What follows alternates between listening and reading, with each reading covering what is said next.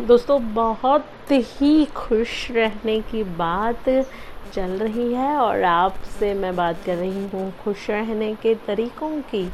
और हम इससे पहले के दो एपिसोड्स में दोनों तरीक़ों की बातें कर चुके हैं और तीसरी बात, यानी तीसरा तरीका, यानी खुश रहने का तीसरा तरीका मैं आज आपसे शेयर करने वाली हूँ।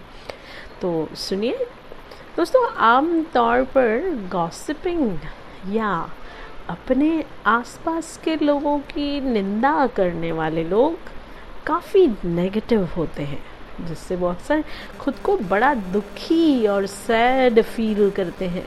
लेकिन लेकिन दोस्तों, अगर आपको खुश, अपने आप को खुश रखना चाहते हैं तो अपने में थोड़ा सा बदलाव लाना होगा आपको।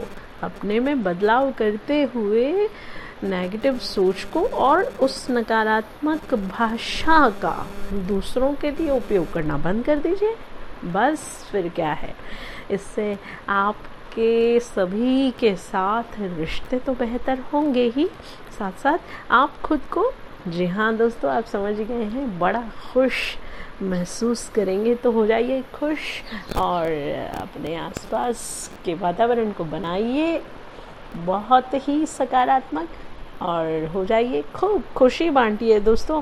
ये लाइफ अपनी और दूसरों की खुशियों से भर दीजिए और सुनते रहिए एपिसोड्स आप मिलेंगे, हम मिलेंगे आपसे।